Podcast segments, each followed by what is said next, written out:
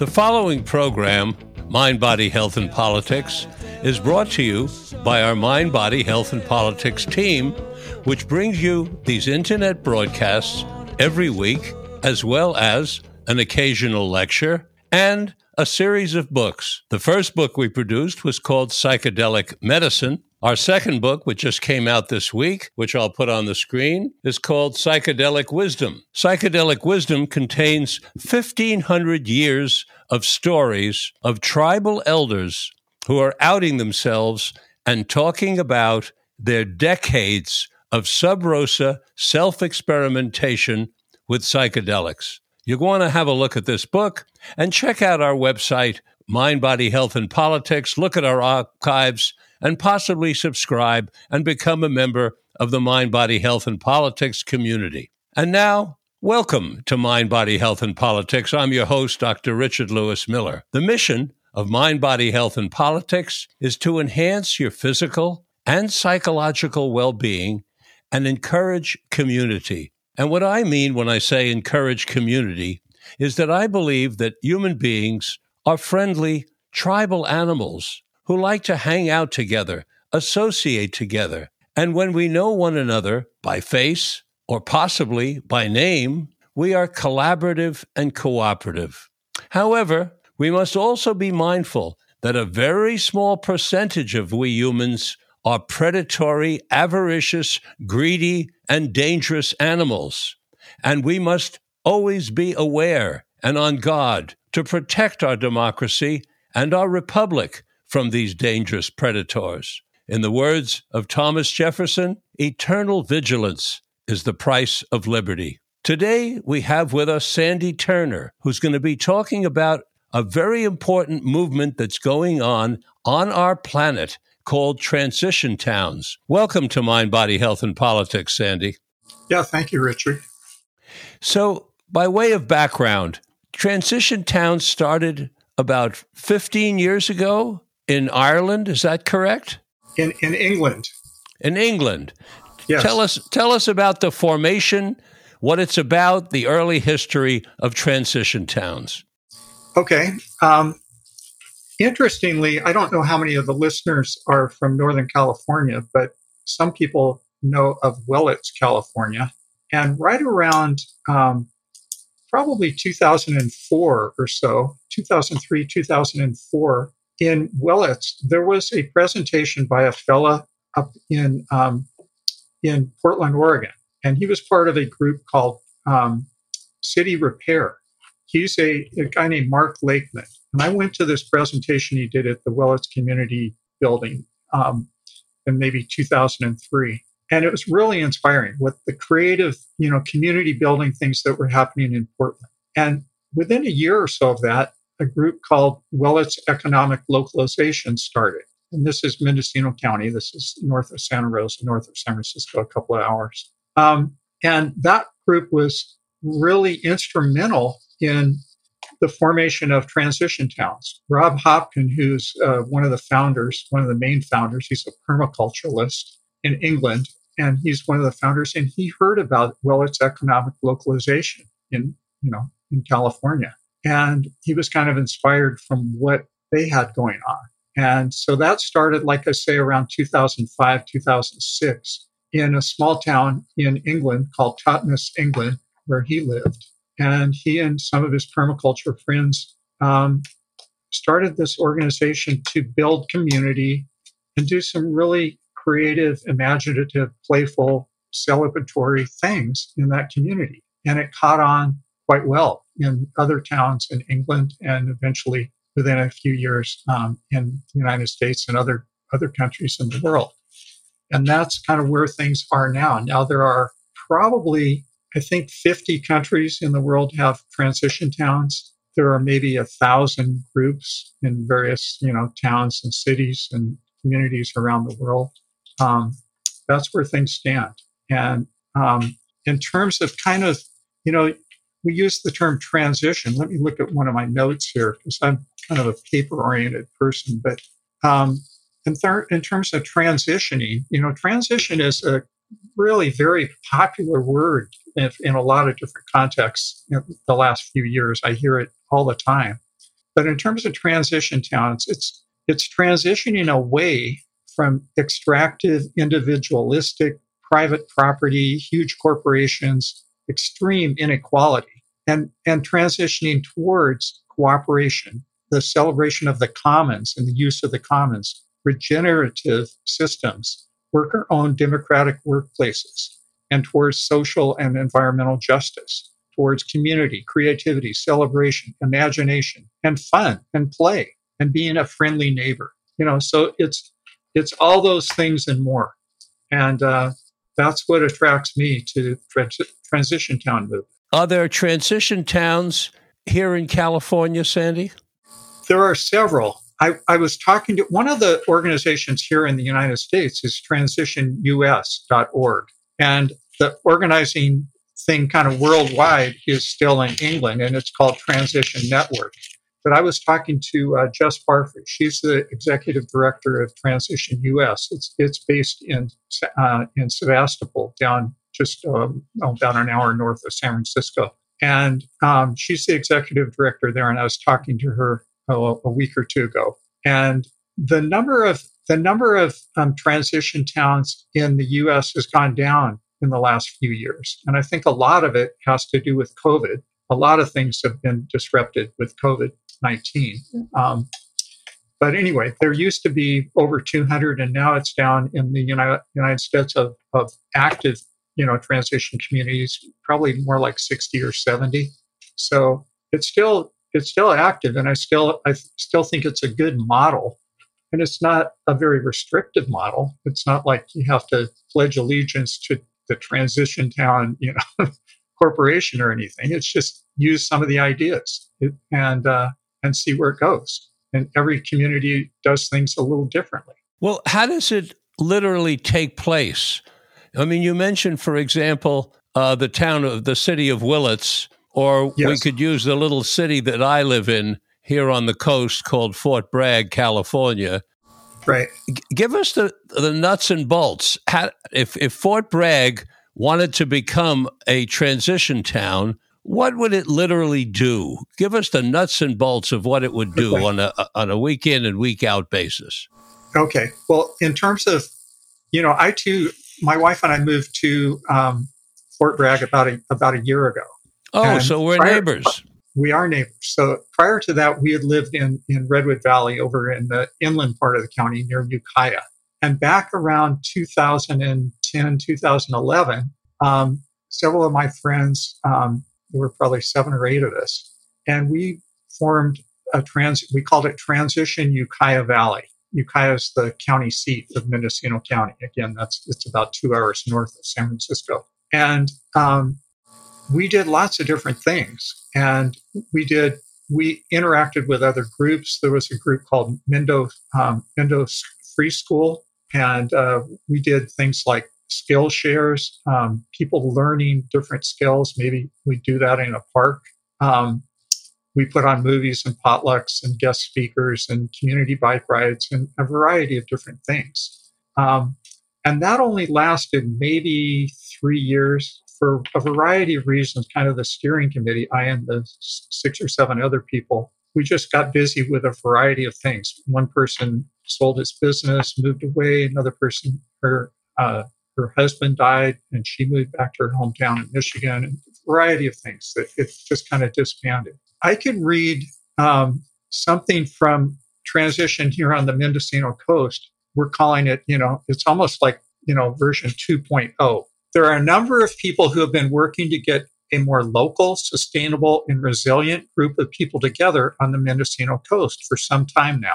Maggie Watson, Maggie Watson, and a few others were active in the 2000s, and Charles Cresson Wood, that's the person I've been talking to, and Charles Cresson Wood and a few others were active in the 2010s. Charles shared with me some of the 60 events that were organized, including those which address the rights of nature, nature, legal sovereignty, banning frac- fracking, using biochar as a local and sustainable soil amendment, and creating an eco village. Perhaps the apex of their work was a three day workshop featuring legal activist Paul Cienfuegos, which explored how the local community could unhook itself from the legal restrictions that it now finds itself bound by. Charles moved to Washington state to start an animal sanctuary and spiritual community farm with his girlfriend Peggy, and now we are continuing the work. He has since become an attorney and is pursuing the legal angle to social change. So Charles and I have communicated on the phone and in emails uh, several times in the last year, and he's been very helpful um, in trying to, you know, rekindle things here in uh, in the coast of Mendocino County. And so, how do we do it? Well, I, would say a, a, big part of um, of Transition Town and the and the effort that we're making right now is creativity and using imagination and you know trying to trying to come up with activities and uh, things that people want to come to. And that that could be one of our most successful things. Had you know about forty people. You probably know you, um, Richard, but others probably don't know the Larry Spring Museum on Redwood Avenue in Fort Bragg, and there's kind of a little side yard called the Spring Commons. Anyway, we had a we had a games night there back in the summer when it didn't get dark till eight thirty or so, and it was really you know, there were about 40 people there. It was really fun.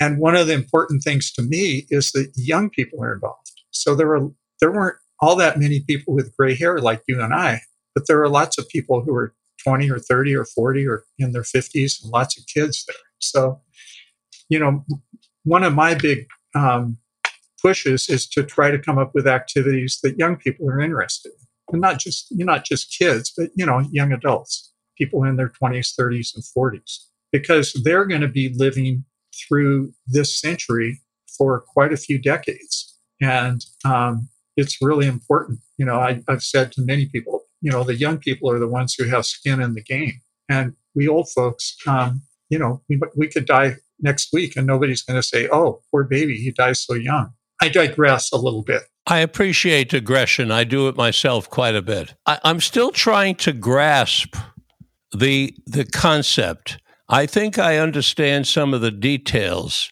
but I don't quite know if I grasp the entire concept yet. It's is it sounds like it's more of a, a grassroots movement than an attempt to change, say, the city government into becoming a transition town. Is that correct? I would say definitely yes. Um, and and related to the grassroots, I mean, you know, you're familiar even longer than I have because you've been on the coast for a while. Um, the Grassroots Institute, which is a really marvelous organization here on the coast, largely on the coast, although it's done things in other parts of the county too. And they have a lot, of working groups. I'm, I'm part of that. I, am particularly interested in the climate crisis working group that's part of the Grassroots Institute. They're headquartered in Caspar, right just south of Fort Bragg, California. But a big part of transition towns in general, and def- definitely what we're trying to do here on the coast now, is interacting with other groups. We're not trying to compete. Um, we want to, you know, collaborate and cooperate with other other organizations that are doing marvelous things. You know, and obviously, I have a lot to learn because I've only lived on the coast for for a year. I knew a few people before moving here, but you know, most of my friends and connections were over in the Ukiah Valley for the last 30 years or so. But anyway, one of the one of the things we did, and it touches on the thing about um, local government is we came up with a kind of a list of possible activities, projects, subgroups that we could have within our transition Mendo Coast group. And people could, you know, kind of look at this little survey. It has like 20 different things. And they could write in, uh, you know, several options for other things that interest them if, if what really interests them is not on this or, you know, they have some additional ones to add. And I'll, i can read several of them. There's about 25 of them we listed. And I'll read about 10 or so that interested me. And one of them, and it definitely interests me, is local government interface. So interacting with, um, with the city council, for example, or for the county board of supervisors and interacting and getting to know those people and, and encouraging them to come to some of our, you know, activities and, and so on and seeing how we can, you know, work together and and change things for the better. But some of some of the other groups, some of the other potential subgroups that we're in the process of creating. So we've got food production. These are ones that particularly interest me: food production, distribution, repair groups like bikes and other stuff, water conservation and storage, energy conservation and renewable energy, and certainly emergency preparedness and CERT training, um, community bike rides, um, heart and soul group, mindful movement, movement and meditation, tool and equipment sharing, and neighborhood groups of five to 10 households sharing items and tasks, uh, drum circles and rituals, game days. Anyway, those are those are some of the things that interest me, and there's like eight or 10 others that we had on the list. And so people are filling those out lately. How do people, let's just use uh, Fort Bragg, California as a model example. Okay. How do people find out about your existence so that they, if they want to participate? Well, of course, um, we have a Facebook page, and being an old guy, and I was pretty resistant to Facebook for a long time, but we have started a Facebook page. So are you an old? Are you an Are you an old guy? You look like a young guy. I'm guy. Definitely an old guy. Plenty really? of gray hair and, and uh, less hair than I used to have. Oh, but um, they could send us an email. Uh, send us an email. Our tra- our email address is transitionmendocoast at gmail got at gmail.com. Say so it again, please. Say it again, sure. Sandy, please. Sure. Transition Mendo Coast at gmail.com is that a, a way to uh, uh, communicate with you by Gmail? What What is the name of your website? We don't have a website yet. We're pretty new. We've been around only about ten months, so okay. we probably will create a you know web presence soon, but we don't have one right now. Okay. Yes, you need a website so we can refer people to it. That's not my skill set to create that. So we need other people who are interested in, in putting that together we need to get you some exposure. You need a lot more exposure so the the people in the yes. community know that you exist. Yeah. One of the things we did um, recently, it was back four or five months ago in the summer, is uh, some people are familiar, if they're in, in Mendocino County, they know the Jackson Demonstration State Forest. And there's a group called Trail Stewards, and they're working with the Pomo, one of the, the little badge on my thing. It says Pomo Land Back. And uh, anyway, they put on a forest fest at the Caspar Community Center. That's where that's where the uh, the Grassroots Institute, you know, headquarters, I think, in, in Caspar. Yeah, anyway, Jim, uh, Jim, and Judy Tarbell. Correct. And um, so anyway, this Forest Fest, uh, a lot of different groups had um, an information table or a booth or something, and we did too. We had a, a guessing game on, on how many acorns were in a gallon jar at our table for kids. And uh, we gave out a lot of information. We gave, gave away a few books. And um, anyway, so that got some exposure. We put things on the MCN, which is the Mendocino Coast Network uh, inter- Internet Service Provider um, listserv. We put there's a Mendo Mendo Co- uh, excuse me a Mendo Community Bulletin Board online and then just lots of posters around town and such. So, and are, are you doing events? Uh, we've we've done a number of events. I mentioned that um, that games night that we had. Yes, we had yes. A, we had a, um, a kind of a picnic and a and a paddling up uh, Big River at Big River State Beach, which is right by the town of Mendocino, California, on the coast, and uh, that was in the summer. I so a lot of us went kayaking my, my wife and I have a couple of kayaks. And what else have we done that's been fun? We another project we did is uh, we're we're definitely a lot of us are definitely into um, emergency preparedness, and one of the ways that that shows up here on the Mendocino coast is with a group called Hubs and Routes, and they're into creating hubs that if there's a severe like a fire or a tsunami that knocks out bridges and people are kind of stranded, can't get from across one body of water to the next one, you know, to get food or medical care, whatever. They're creating a lot of hubs. Um, and one of the hubs that they helped start is at a community church here in Fort Bragg. And uh, some AmeriCorps volunteers helped plant some fruit trees there, oh, eight or 10 fruit trees about a year ago, last fall and then our group helped plant some more at that same. Again, this is a hub at this community church in uh, in Fort Bragg. So we planted five more fruit trees. So that was another activity we've done. Um, you know, we've had a few picnics, and uh, what else have we done? Can't think of a whole lot else right offhand. Sandy, definitely would, met on Zoom. Would transition towns be interested in in uh, planning for what to do if the food chain suddenly broke down for a while and food supplies were not delivered to local supermarkets?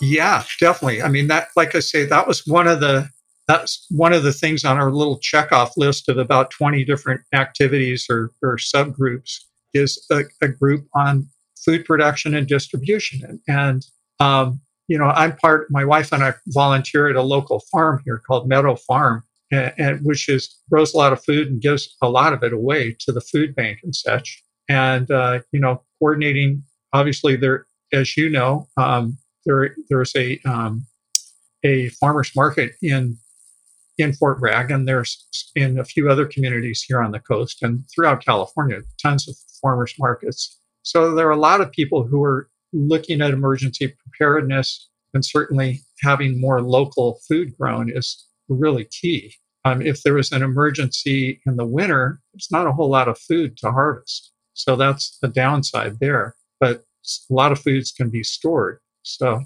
at any rate, that you know, there are definitely there's there are definitely groups that are working on that. And like I say, Hubs and, Hubs and Routes is one of those organizations that's looking at emergency preparedness.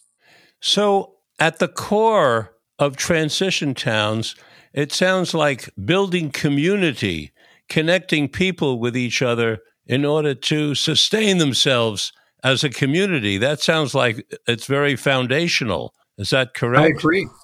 It's I mean it's it's so important. And a big part, you know, I've been saying for a while now is that I don't really care if a person never comes to a transition Mendo Coast meeting, but I hope that they'll come to some of the activities that interest them and have fun. You know, I think that the best way to, to create, you know, resilience and and uh, um, community preparedness for you know disaster preparedness and such is through knowing your neighbors.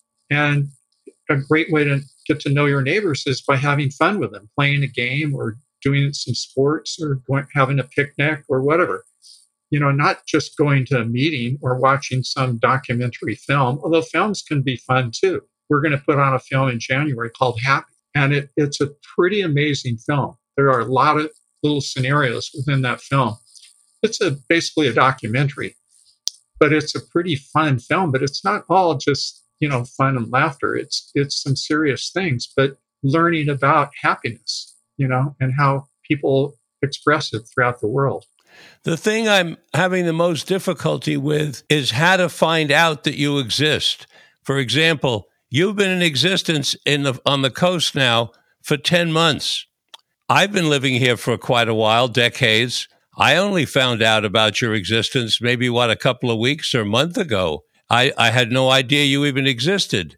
So yeah. if I don't, I, I'm I'm concerned because it sounds like you're a wonderful organization with with a tremendous amount of potential for the community. If we if people were to know about you, I agree. We could definitely, you know, having a website would be better. Having someone else who's a little more adept um, taking over kind of the publicity and and the tech the tech end of end of things in terms of like creating a website and having yeah. a, more a, a better Facebook page and so on. Do you have regularly scheduled meetings? We don't, um, and that's that would be an improvement to have things scheduled more more regularly. As as I again, I've I've said to a lot of people, if you think that starting an organization, a community organization during COVID is difficult, you're right. It's really difficult. So COVID has really taken its toll.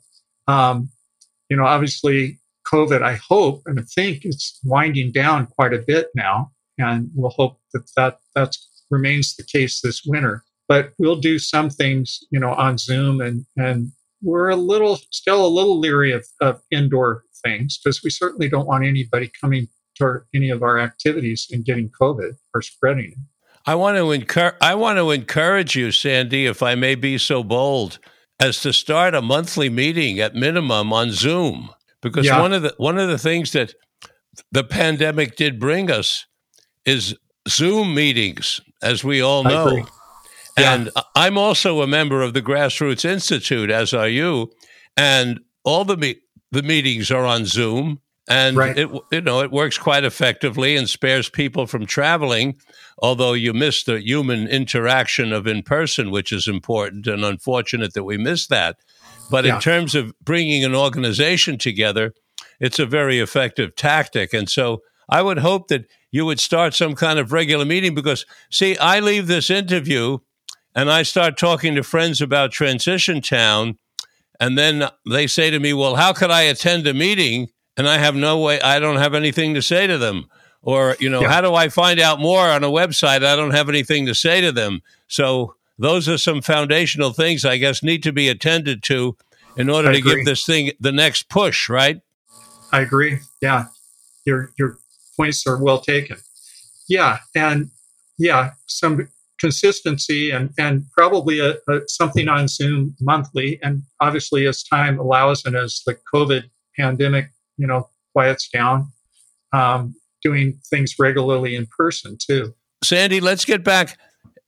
Let's make believe right now the interview just ended, even though it hasn't. Okay. And we go off air. And then you're sitting at your desk and you're thinking, oh gosh, I wish I would have said X, Y, and Z. So, what I'd like to do now is take a pause and give you an opportunity to think about what else you would like to say about transition towns that you may have missed so far. This is your chance to fill in the gaps. I'd like to I'd like to mention that you know I use the term that that Rob Hopkins. Um, in fact, I can show his book. It's, this is a really valuable book that we've been giving away from what is to what if. And at the bottom, the subtitle is Unleashing the Power of Imagination to Create the Future We Want. That's the bottom part. Okay. So again, Rob, Rob Hopkins, Hopkins, he's one of the from what is to what if. Yeah, so he's one of the founders of the transition movement. And um, like I said, we've been giving away copies of that book. And it's got a lot of creative ideas. He, I, um, let me just look at the uh, the table of contents. Every chapter starts with a what if. What if this? What if that? I'll just read three or four of them. First, first chapter. What if we took play seriously? He really thinks, and a lot of people around the world think, kids don't play enough and adults don't play enough. We don't use our creativity, our imaginations, and imaginative play, not just playing, you know, Scrabble or checkers, but stuff that you just make up with other kids in the neighborhood.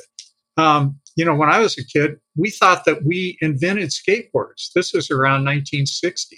And I don't think we really did, but we created our version of them. Um, what if we considered imagination vital to our health? What if we followed nature's lead?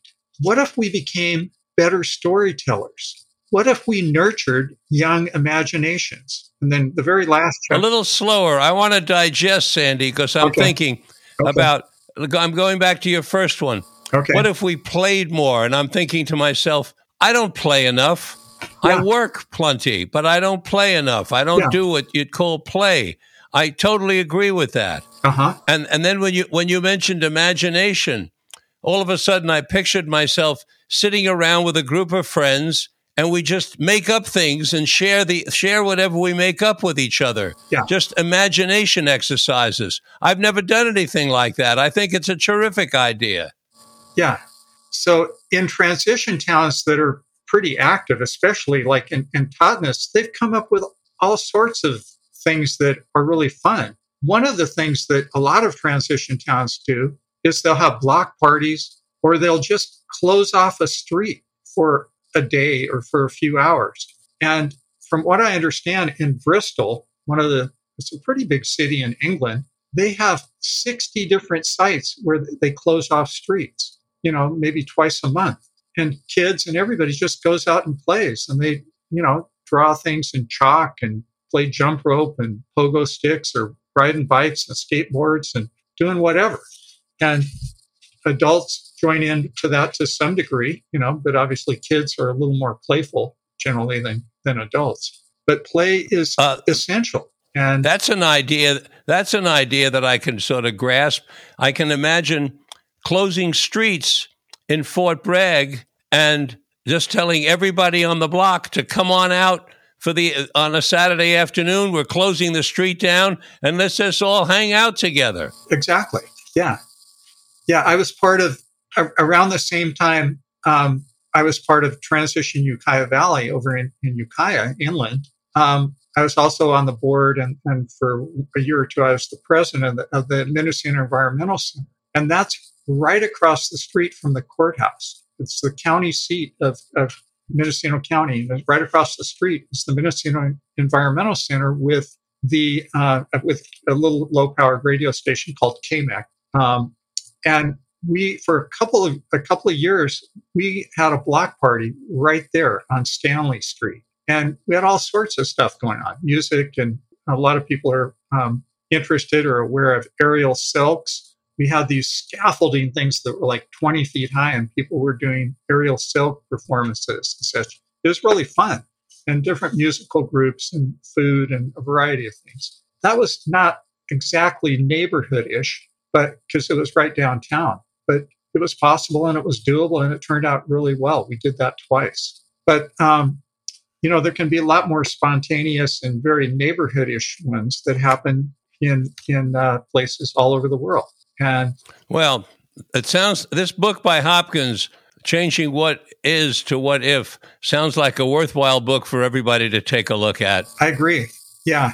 Yeah. And well, one of the things in terms of publicity, i am going to back up here and see if you can see this. Is anyway. So you were talking about that's good. You were talking about wearing that sandwich board at the farmers market as a way of getting publicity, and yeah. I think that's and a so great that idea. Was, in particular, that was trying to get people to come to games night, and it helped. You know, we had about 40 people at that, which is pretty amazing. Mm-hmm. Much much higher turnout than any of our other activities. We'd have you know 15 or 20 people at, at some of the other events that we've done. As I'm listening to you talk about transition towns.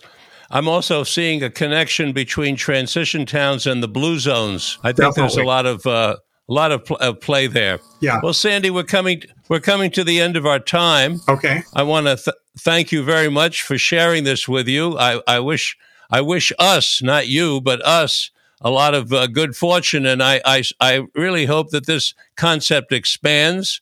I, I support everything that you're doing. It's, uh, it's all very near and dear to my heart and to the work, as you pointed out, of the Grassroots Institute and also of the Blue Zones. Yes. These, these are all these are all action ways of people coming together and taking control of our own lives in our community and connecting with one another in order to have vibrancy and resilience and, of course, good health. Yeah. And so I also want to thank all of you who are listening to today's broadcast of Mind, Body, Health, and Politics. To ask you to please listen in again next week or go to our archive. All the programs are archived. We'd love you to subscribe and become part of the Mind, Body, Health, and Politics community. So until next time, this is Dr. Richard Lewis Miller reminding you that good health is worth fighting for, and it's essential for life, liberty, and the pursuit of happiness. All right. Thank you, Richard. Ah.